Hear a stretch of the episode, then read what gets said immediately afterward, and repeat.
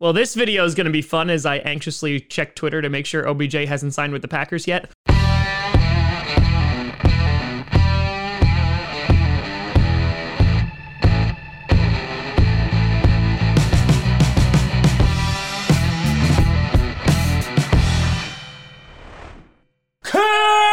Posse Packer Nation. Welcome to an episode of Packcast, the podcast where you don't have to be Packers fan, but it sure does help. I'm your host, Tom. Do I actually want OBJ on my team? Grossi. And today we're going to be breaking down each game in the NFL Week 10 lineup and predicting the outcomes. Before we get to that, I want to do a big shout and thank you to some brand new patrons. Uh, first, we got Ryan, and then we have Guillermo. Stop cursing my team already. Contreras up in their membership. I haven't cursed the Raiders. I just wanted to be fair. That's all Brandon Perna. But a big shout out and thank you to you both. So last week I went seven and seven. I split it. Went 500. Uh, I, I went. I, I bet on some horses I shouldn't have bet on, and there was also some upsets. On the ESPN Pick'em League, I'm 83 and 52, though in reality I'm 84 and 52 because I did pick the Packers to beat the Bengals, but it didn't register, bringing me to 1,742nd place. And there is a new number one, and by new I mean old number one, but there's only number one. Gavin holding strong at 98 and 38.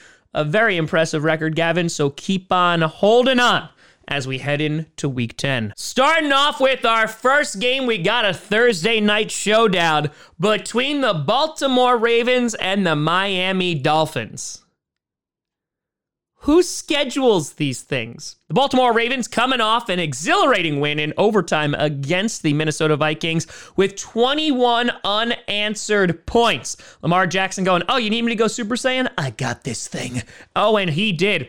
Lamar Jackson crushing it, getting over 100 rushing yards, flinging the ball through the air, had two interceptions, but helped with Hollywood Brown getting over 100 yards, and the Ravens were clicking in the second half of that game. Meanwhile, the Dolphins, they won a game.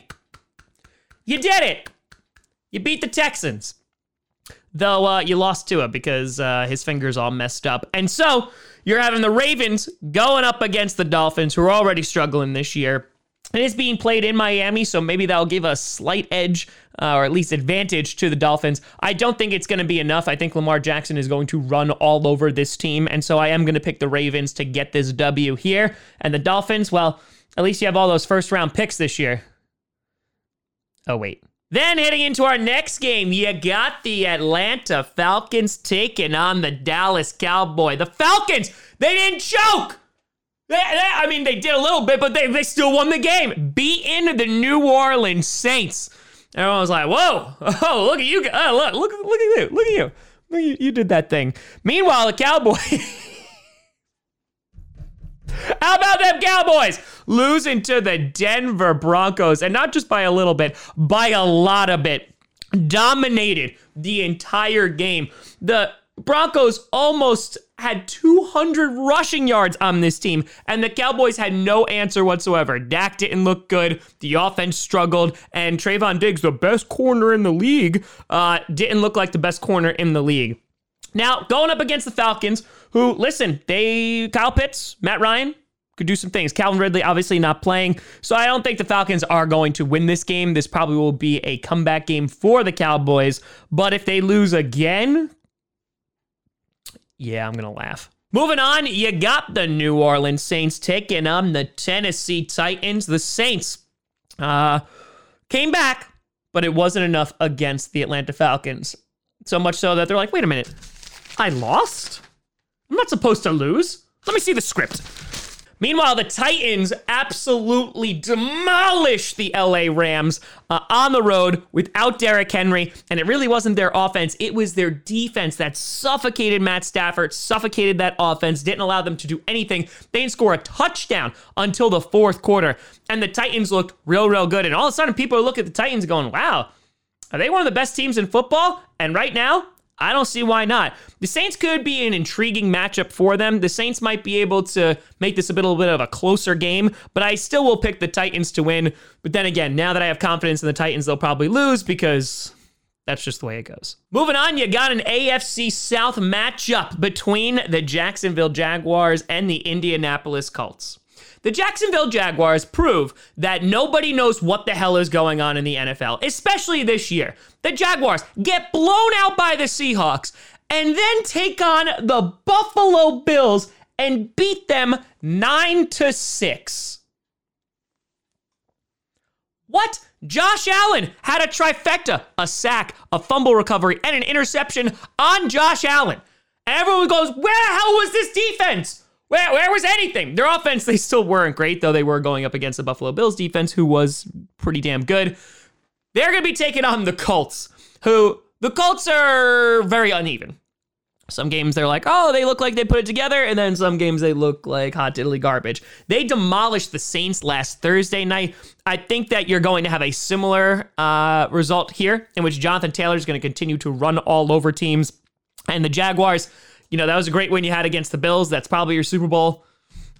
Should probably just turn the TV off now. Following that, you have, in my opinion, what will probably be one of the games of the week in which you got the Cleveland Browns taking on the New England Patriots. This is intriguing because one, the playoff implications are wild. Two, you have two teams that are starting to uh, maybe kind of get a little bit of a bounce back.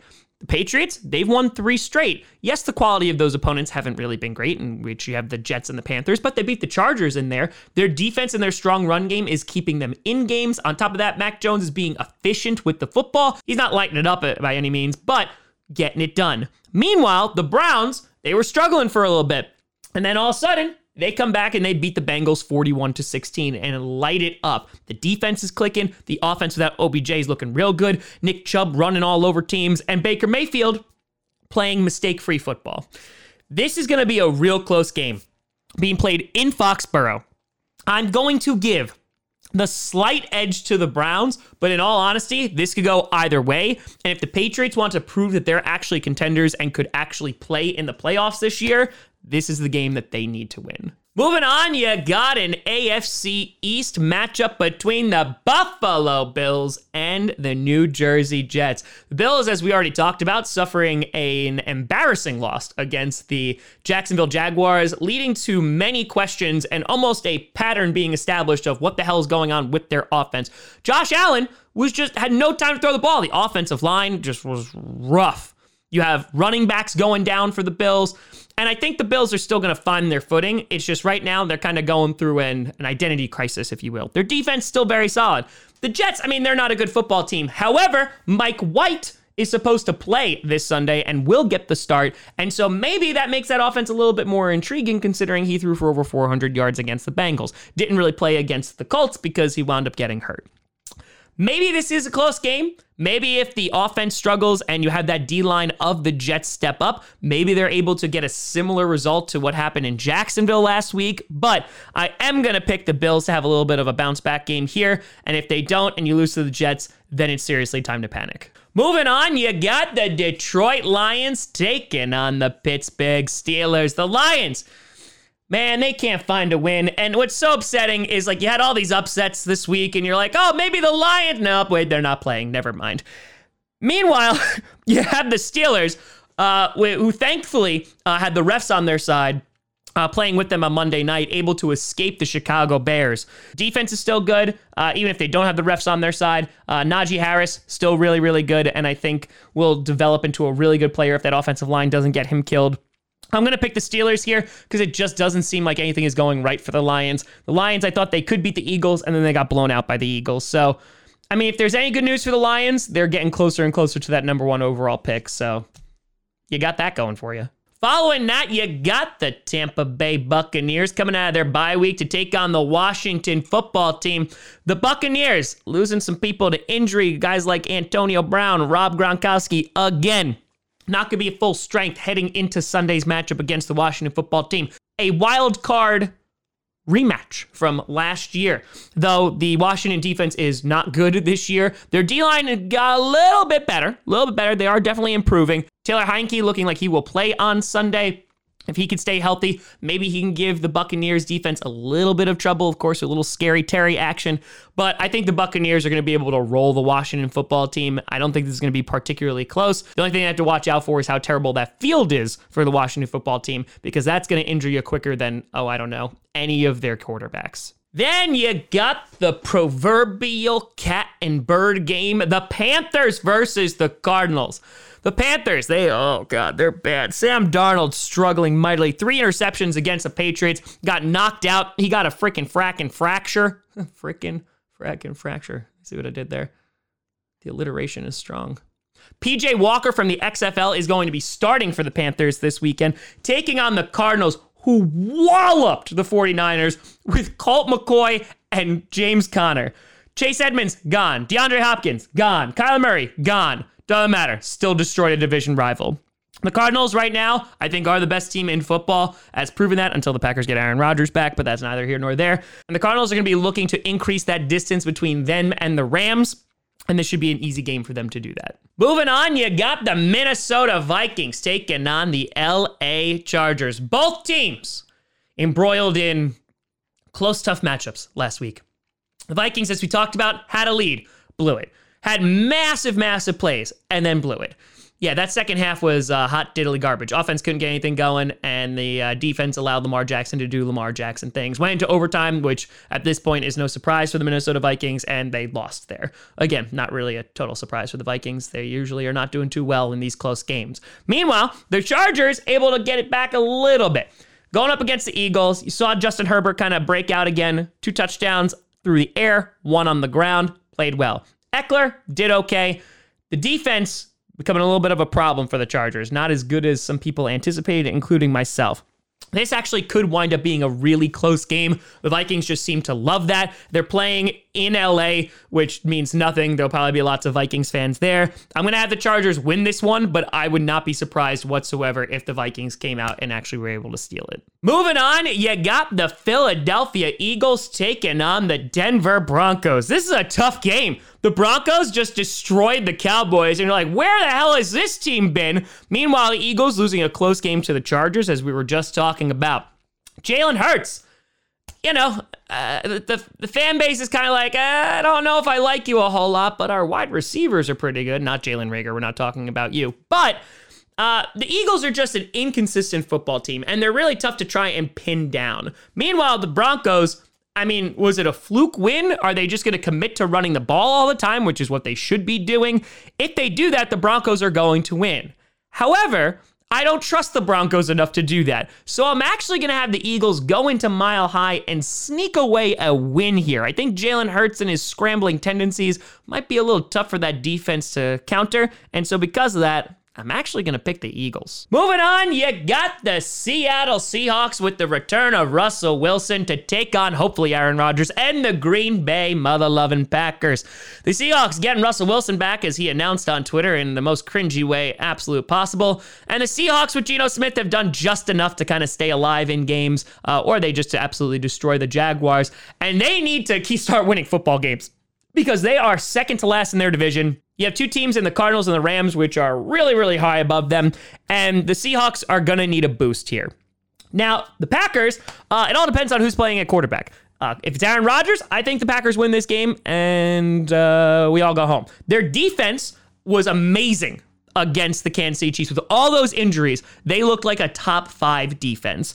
And so the Packers, hopefully a little bit healthier. Dave Bakhtiari should get activated today. He should be coming back. The offensive line should be able to improve there. Elgton Jenkins is able to move back to where he needs to be.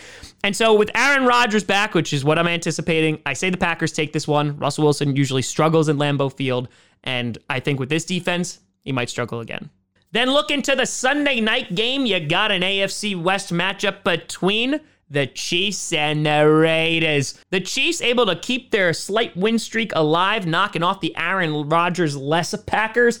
Though they didn't really do it in impressive form, it looks like the Chiefs kept trying to give away that game. They were just like, hey, we're just going to blitz you. And it just worked. But it came down to the very end in a Patrick Mahomes miracle play for them to actually win that game 13 to 7. So I don't know if there's a lot of confidence there. Meanwhile, the Raiders you know, after going through so much adversity and coming away with wins, lost to the New Jersey Giants last week and did not look good while they did it. They just could not score in the red zone. Hats off to the Giants for that defensive performance.